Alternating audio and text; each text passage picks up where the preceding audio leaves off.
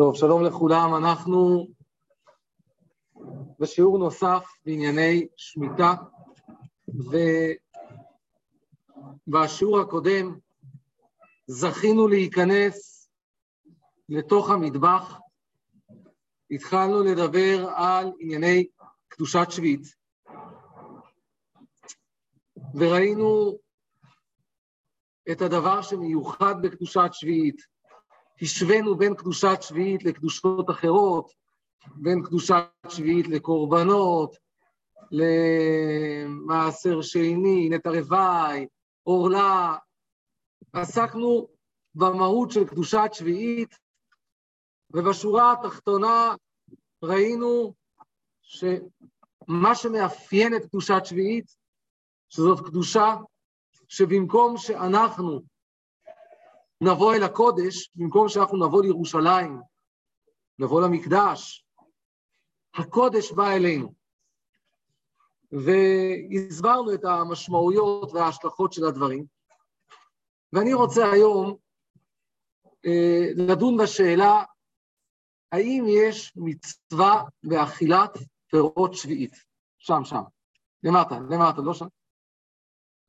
האם יש מצווה באכילת פירות שביעית, ואנחנו אה, מנסים לראות, להתחזק עוד רגע שמיטה, עד כמה יש עניין להתאמץ לקנות פירות של אוצר בית דין, אה, לאכול קדושת שביעית, עד כמה זה חשוב. אז אני אשתף אתכם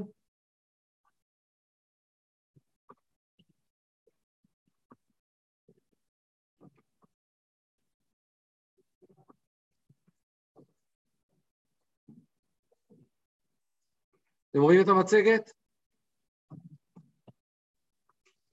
נגדיל אותה קצת. רואים. יופי. האם יש מצווה באכילת פירות שביעית? כמו שאתם uh, יודעים, על ספר המצוות לרמב"ם, כתב הרמב"ן השמטות לספר המצוות, כמו שכתוב שם, מצוות ששכח הרב ז"ל, הרמב"ם והמציאן הרמב"ן. יש כמה מצוות שהרמב"ם שכח, הרמב"ן הוסיף המצווה המפורסמת ביותר שאתם מכירים היא... איזה? יישוב ארץ ישראל, תלוי את מי שואלים, אבל נכון, מצוות עשה ד', מצוות יישוב ארץ ישראל. אה, ולענייננו, אנחנו במצוות עשה ג', אומר הרמב"ן, מצווה שלישית, שאמרה תורה בפירות שביעית, והייתה שבת הארץ לכם לאוכלה. ודרשו לאוכלה ולא לסחורה. וזה דבר תורה הוא. ונכפלה זאת המצווה, ואמרו יתעלה ואכלו אביוני עמך. שלא אמר לאביוני עמך תעזוב אותם. כמו שאמר לעני ולגר תעזוב אותם, בלקט ושכחה. אבל לשון אכילה מזכיר בהם הכתוב בכל מקום. כלומר, התורה לא אומרת על פירות שביעית, תעזוב אותם, תאפשר לאנשים לאכול. היא הייתה יכולה להגיד, כמו לעני ולגר תעזוב אותם, להגיד אותו דבר על שמיטה. היא לא אומרת, היא אומרת בצורה חיובית, ואכלו אביוני עמך. אותו דבר התורה אומרת, היא לא אומרת מותר לאכול, היא אומרת, והייתה שבת הארץ לכם לאוכלה. אז לשון אכילה מזכיר מהם הכתוב בכל מקום. והנה העושה סחורה בהם עובר בעשה. אז מדברי הרמב"ן נראה שיש מצווה באכילת פירות שביעית, והמצווה הזאת היא אה, בפסוק והייתה שבת הארץ לכם לאוכלה. כך באמת נראה שהבין בעל מגילת בדעת הרמב"ן. אומר המגילת אסתר, נראה לי כי מה שלא מנעה הרב, כלומר הרמב"ם הוא, לפי שמה שדרשו חכמים לאוכלה ולא לסחורה, אין פירושו שיהיה מצווה באכילתן, או מצווה באכילתם, רק לאוכלה הותר לכם, ולא לעשות בהם סחורה.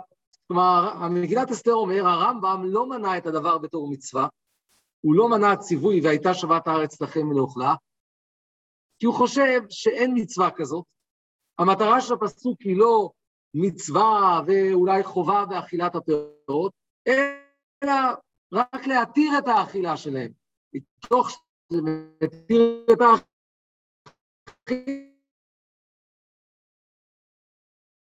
אנחנו לא עושים מהם סחורה, אבל כמו שראינו, הרמב"ן בפשטות אומר שיש מצווה ואכילת פירות שביעית. בדעת ה... אה, לא, לא הבאתי את המגילת אסתר, זה המגילת אסתר.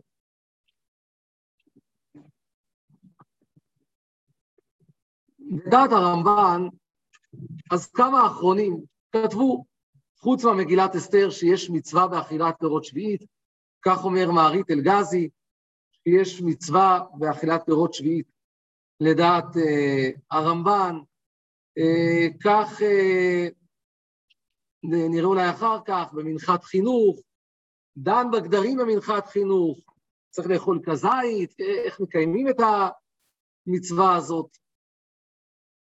יש לכאורה סיוע לדעת הרמב"ן בתוספתא.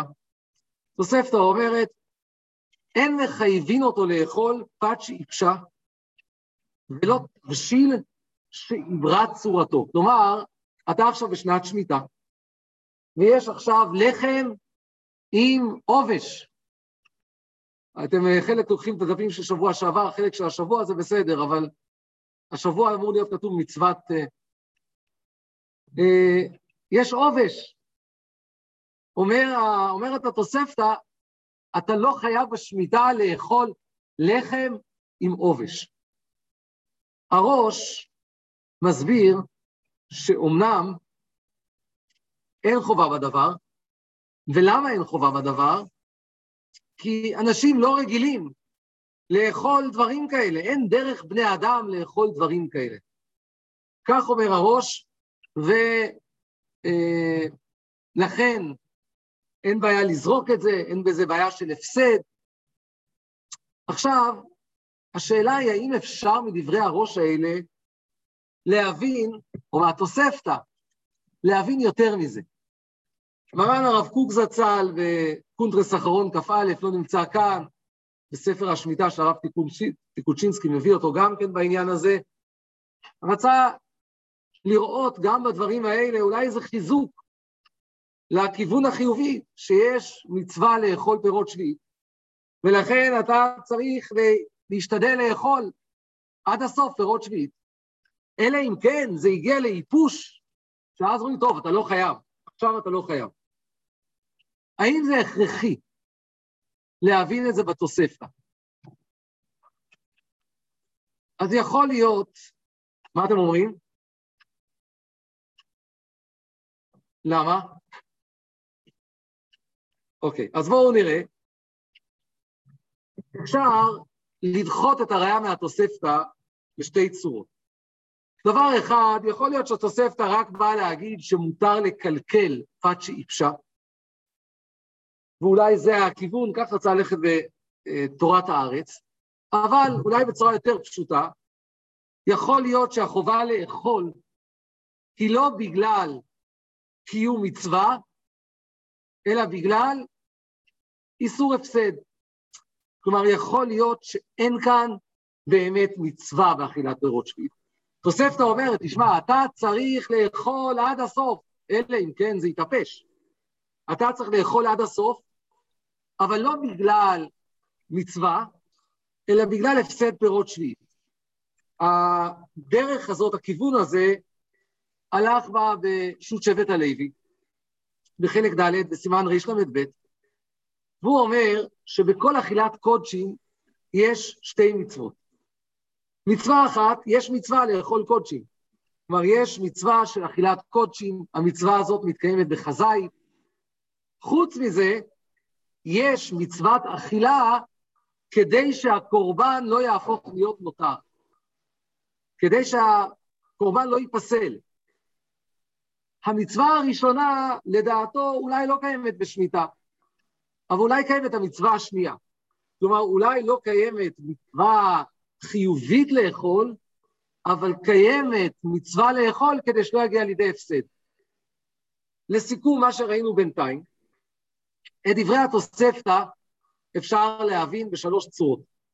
דרך אחת להבין שיש מצווה לאכול פירות שביעית, ולכן אתה צריך להשתדל לאכול עד הסוף פירות שביעית, אלא אם כן זה יתאפש. דרך שנייה, שאין שום מצווה ושום חובה או מצווה לאכול את הפירות האלה, והתוספתא בכלל באה להגיד דבר אחר, שלהפסיד, להרוס, מותר לך פת שאיפשה, פת שיצאה מכלל אכילה, מותר לך להרוס, אבל בכלל אין שום חובה לאכול פירות שביעית. ודרך שלישית, להבין שאין מצווה בעצם האכילה, אבל יש מצווה באכילה כדי שהפרי לא יגיע לידי הפסד. כל הדברים האלה, אלה דברים בתוספתא ובשיטת הרמב"ן. הרמב"ם, שהשמיט את הדברים, לכאורה, לפחות אין אה, סיבה להגיד, לכאורה לא חושב שיש איזו מצווה באכילת פירות שביעית. בעל שרידש, פשוט שרידש, חלק ב' סימן צדיק, והחזון איש, בסימן י"ד, הבינו שניהם שגם לדעת הרמב"ן אין מצווה באכילת פירות שביעית. הם אומרים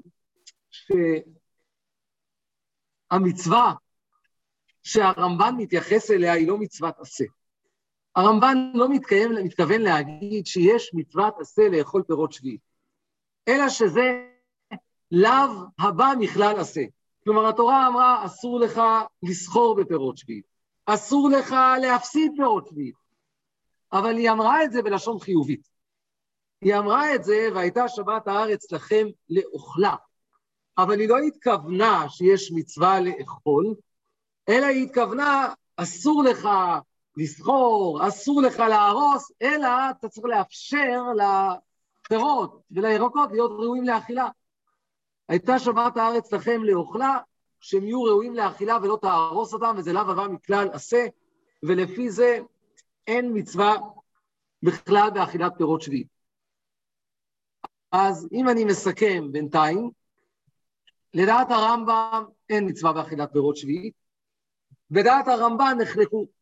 יש כאלה שסוברים שגם בדעת הרמב"ן, לדעת הרמב"ן אין מצווה באכילת פירות שביעית, שזה אמרנו החזון איש, השריד האש. יש כאלה שסוברים שיש מצווה בדעת הרמב"ן לאכול פירות שביעית, שזה בעל מגילת אסתר, זה המערית אלגזי, חת חינוך שדן גם כן, כמו שאמרתי, צריך כזית, כמה צריך לאכול. ויש אה, שיטה, אמרנו את ה... ויש שיטת החזון איש, פריד אש, הזכרנו אותה עכשיו, ש... שהוא אומר שאין, שגם לדעת הרמב"ן אין מצווה באכילת פירות שביעית, ויש איזו דעה באמצע, שאמרנו שאולי אין מצווה בעצם האכילה, אבל יש מצווה לאכול כדי שלא יגיע לידי הפסד. עכשיו, אני חייב להדגיש, גם אם אנחנו אומרים שאין מצווה באכילת פירות שביעית, גם אם ניקח את השיטה הזאת, כולם מסכימים שיש קדושה בפירות שביעית. ראינו את הירושלמי פעם שעברה, שהירושלמי אומר, מה היא קודש, אף פירותיה קודש, כלומר פירות שביעית קדושים. אדם שאוכל פירות שביעית בוודאי זוכה לא רק לאכול פירות ארץ ישראל, שגם על זה, כידועים דברי הבח, שיש uh, קדושה בפירות ארץ ישראל, ויש עניין לאכול פירות, פירות ארץ ישראל. בשביעית ודאי שיש עוד קדושה. כלומר, ודאי שאדם שאוכל פירות שביעית, זוכה לאכול פירות קדושים, ויש בזה זכות גדולה מאוד, מיוחדת, וכמו שאמרנו פעם שעברה, זה הדבר הכי קרוב אה, לבית המקדש, הכי קרוב לאוכל קדוש שאתה יכול לאכול אותו. ואולי יש גם מצווה שהדבר הזה, כמו שראינו, שנוי במחלוקת. אני רוצה לראות עוד נקודה לגבי פירות שביעית. האם צריך ליטול ידיים בפירות שביעית? אני רק אגיד, אה, אה, זוכרים שהזכרתי את המנחת חינוך שאומר שאם יש מצווה לאכול פירות שביעית, יכול להיות שיש עניין לאכול כזית.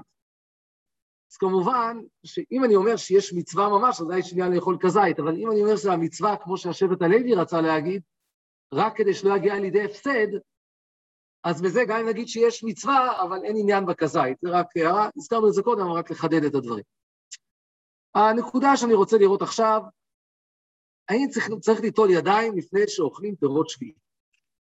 התוספתא, פרק ו', הלכה ו', אומרת, שמן של שביעית, אין סכין אותו בידיים טמאות. כלומר, התוספתא אוסרת להשתמש בפירות שביעית בטומאה.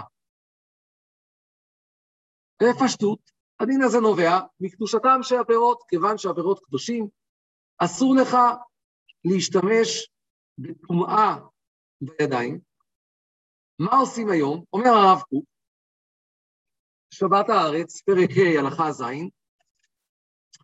דין זה לא נוהג כיום, כיוון שאין טהרות בזמן הזה. אז הרב קוק אומר, היום אין טהרות, ולכן מותר לאכול פירות שביעית גם בלי נטילת ידיים. אבל בקונטרס אחרון, הרב קוק אומר,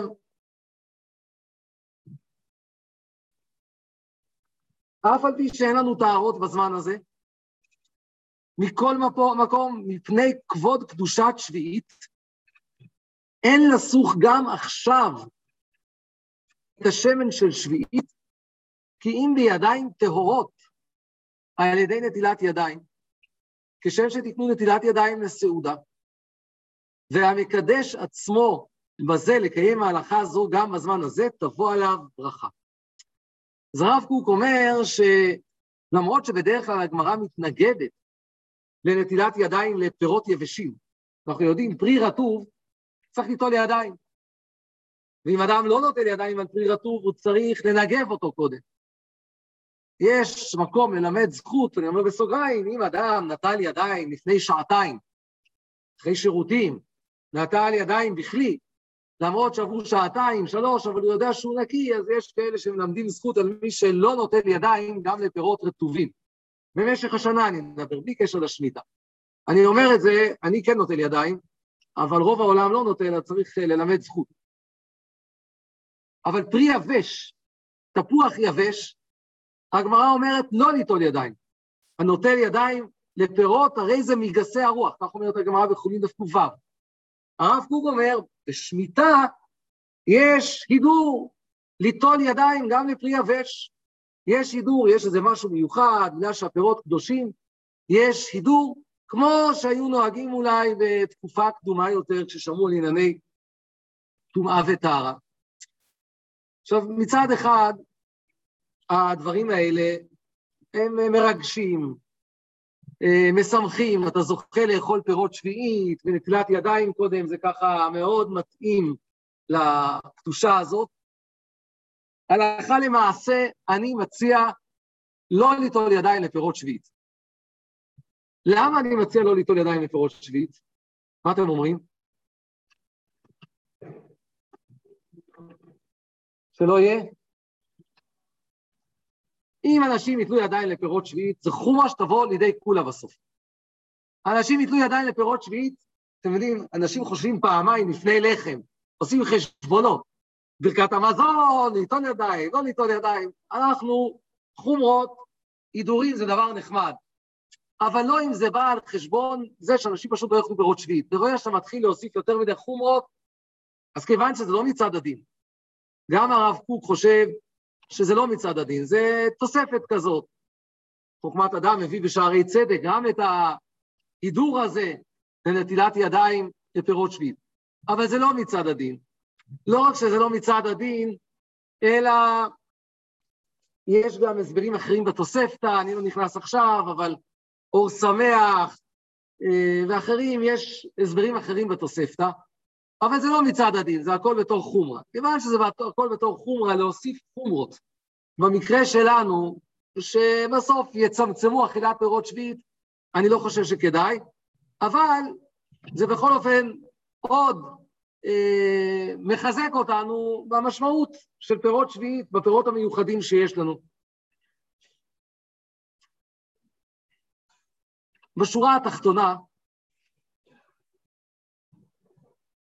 אני חושב שאדם צריך להתאמץ, לשאוף כמה שיותר, שהבית שלו בשמיטה יהיה מלא בקדושת שביעית. אני רק אומר, מה שאני אומר עכשיו, העולם משום מה נמצא, אמרתי, בפאניקה. קדושת שביעית, אנשים בפאניקה, לא רוצים להכניס קדושת שביעית הביתה, נמצאים בפאניקה. אני ישבתי אתמול בבית הדין של אוצר בית דין של גוש עציון. אה, בעזרת השם יהיה גם אה, כל רמי לוי, סניף גוש עציון, שנה הבאה הולך להיות uh, הכל מהדרין של שמיטה. מהדרין של שמיטה זה אומר יישום שישית, מצעים מנותקים, אוצר בית דין. אנחנו ממש עושים אוצר בית דין מיוחד, זה יהיה ברמי לוי גוש עציון, אולי בעוד סניף בבנימין. יש כמובן את כל מה שאוצר הארץ עושים פה בכל מקום. יש אפשרות לקבל המון... מה זה? למה אתה חושב שייתנו להם לקנות? סתם, סתם. אה, נדבר בעזרת השם על קדושת שביעית ואז אני אסביר. אה, אבל מה שאני רוצה להגיד, יהיו בארץ מספיק פירות של קדושת שביעית. יהיו כמויות גדולות של קדושת שביעית, אנחנו עוד נדבר על זה. אנחנו צריכים לשאוף כמה שיותר שתהיה קדושת שביעית, לא לפחד. הדינים של קדושת שביעית אנחנו עוד נלמד אותם, הם לא מסובכים, בבית נורמלי, לא מסובך, לא מסובך, אתה בסך הכל, אה, מי שאוכל נורמלי, מבשל נורמלי, זה סוחט נורמלי, לא רע לי, אין, אין עוד דברים מיוחדים, מה יש? משתדלים לאכול עד הסוף את השאריות שמים בתוך שקית, בפח. אין כאן משהו באמת מיוחד, אנחנו נלמד את הדינים האלה בצורה יותר נרחבת. אבל אנחנו זוכים להיות, אחרי אלפיים שנה בארץ ישראל, בדור של גאולה, ולברוח מקדושת שביעית, אי אפשר להבין את זה. עכשיו, אתם תמלאו את הבית בקדושת שביעית ותשמחו. למשל, כשאתם עושים uh, מרק, אז תשתדלו לקנות uh, תפוחי אדמה, קישואים של שמיטה, כי אז כל המרק הופך להיות קדוש בקדושת שביעית, גם הנוזל. מבינים איזה יופי זה? קדושת שביעית מתרבה, אתם לוקחים תפוחי האדמה, כל הצ'ונט, גם הבשר בצ'ונט הופך להיות קדוש בקדושת שביעית. מרגש, נכון? ושמח. אז זה אוקיי, מה עושים אחרי זה עם השאריות של המרק? שתשו, תסתדר, אבל אתה אוכל בקדושה, אתה מבין? זה מרגש. חייב להגיד, זה כל כך מרגש, שבהתחלת השמיטה אני בקושי יכול לאכול. זה, זה ממש מדהים, אנחנו זוכים לאכול uh, קדושת שביעית, אז uh, לשמוח, אולי אפילו יש כאן מצווה. אם אין מצווה, ודאי יש כאן קדושה, וזה דבר מאוד משמח. קדושת שביעית תהיה בתחילת השנה בירקות. כי פירות זה יהיה רק בקיץ, פירות אנחנו הולכים לפי חנתה, אז פירות, רק פירות הקיץ יהיו קדושים לקדושת שביעית, ואז הפירות בשנה אחר כך ימשיכו להיות קדושים לקדושת שביעית. אה, כמו שאמי זיכרונה לברכה הייתה אומרת, תמיד אומרים לנו ששמיטה זה שנה, בסוף זה שנתיים. עוד שנה יש. יש פירות גם בשנה אחרי זה, וירקות, כבר מתחילת השנה יהיה ירקות של אוצר בית דין, אז uh, עוד מעט נוכל לזכות לאכול קדושת שביעית באוצר בית דין, אנחנו עוד נדבר עוד על אוצר בית דין, אבל חוץ מהקדושת שביעית שאמרתי כאן, עניין נוסף לקנות את התוצרת הזאת, זה בגלל שחקלאים עושים מאמצים מאוד גדולים לעשות אוצר בית דין. זה מאמץ גדול, החקלאים, אין היתר מכירה, אז צריכים לעבוד לפי כללים. אני יושב עם חקלאים. זה מאוד מסובך. אתה יכול לעשות את זה, אתה לא יכול לעשות את זה, זה לא פשוט, יש כללים. וממש אתה רואה חקלאים שאומרים, אנחנו לוקחים על המשימה, גיבורי כוח, עושי דברו, מוכנים להתאמץ בשביל זה, אבל בשמיטה הקודמת ולפניה היו חקלאים שהתאמצו על קדושת שביעית, ולא הצליחו למכור את הכל, כי היו מקומות שפחדו מקדושת שביעית. ויש חקלאים שהפסידו מיליונים. אנחנו עובדים עכשיו לשכנע את החקלאים ששמיטה קודמת הפסידו, להגיד להם, אל תדאגו, יהיה בסדר, אנחנו נוביל, ואני... יש לי כל מיני רעיונות ותוכניות, איך לדאוג, אבל אתם גם תדאגו להפיץ קדושת שביעית בכל מקום, כמה שיותר קדושת שביעית, לקנות כמה שיותר קדושת שביעית, ואני רוצה לסיים, אני אה, לסיים את היחידה הזאת, יש לנו עוד שיעור אחד לפני סוף הזמן, אני צריך לחשוב איך לעשות אותו, מה בדיוק לעשות בו, כי יש עוד הרבה להמשיך, אבל זה ימשיך כבר אחר כך. כמו שפתחנו, וכמו שדיברנו בשיעור הקודם בהרחבה, אחד הדברים שמיוחדים בקדושת שביעית, שהוא שונה מכל הקדושות, שכל הקדושות הן קדושות של מקדש. כל הקדושות, או שאתה אוכל ממש במקדש, מהר הבית, קורבנות, קורבן פסח, בירושלים, מעשר שני, נטע רוואי, או שהכוהנים אוכלים, שהכוהנים הם אה, כמובן אה, משויכים למקדש, עובדים במקדש. קדושת שביעית זו קדושה מיוחדת שהיא באה אליך הביתה. ואני חושב שהדבר הזה, יש בו חיזוק גדול בשבילנו, ובשביל זה אני רוצה לסיים בשיר שכתב אה, סבא שלי, המשורר, הרב יוסף צבי רימון, שהיה מהמקורבים ביותר למרן הרב קוק זצ"ל. הרב קוק ראה בו את גדול המשוררים במאות השנים האחרונות. כך הוא שר בשיר שלפניכם, אגוז נזרי. אגוז נזרי. אגוז נזרי זה אומר, אני אחתוך את הנזר שלי. נזר זה יכול להיות כתר, יכול להיות נזירות של השיער, אני אחתוך את הנזירות המיוחדת הזאת. כן, מבוסס על הפסוק, אגוז נזרי, פאר ראשי, ואומר לאלוקיי, לא אעבוד בהרים, לא אעלה על שיאיהם, בקש אתך שמה, בתרגום שלי, אני לא צריך לנסוע להודו כדי לחפש אותך, לא אעבוד בהרים, לא אעלה על שיאיהם בקש אתך שמה, מערות סתרים, לא אחקור בקשת פעמיך, אני לא צריך ללכת לאיזה מערת סתרים כדי לחפש את הקדוש ברוך הוא, כי שפכת הוד גם על שדות קרובים, על כל עץ פורח, אין הוד בלי הודיך. עד מה אשכון בהרים, אגור בצייה, ואתה חמדת כל שביל, ועל כל שביל עטה. לא צריך ללכת לא למערות סתרים, לא להרים מבודדים, לא לכל מיני מקומות לחפש את הקדוש ברוך הוא, הוא נמצא כאן, הוא נמצא אצלנו. צריך לראות, לפתוח את העיניים, לחפש. קדושת שביעית באה אלינו הביתה, הבית מתמלא בקדושה, וזה הזמן לחפש את הקדושה, ולראות איך הקדוש ברוך הוא נמצא איתנו, נמצא בכל מקום, ומהקדושה הזאת להוסיף קדושה בחיים שלנו, לחיות חיים של קדושה, של טהרה, של שמחה, בעזרת השם יתברך.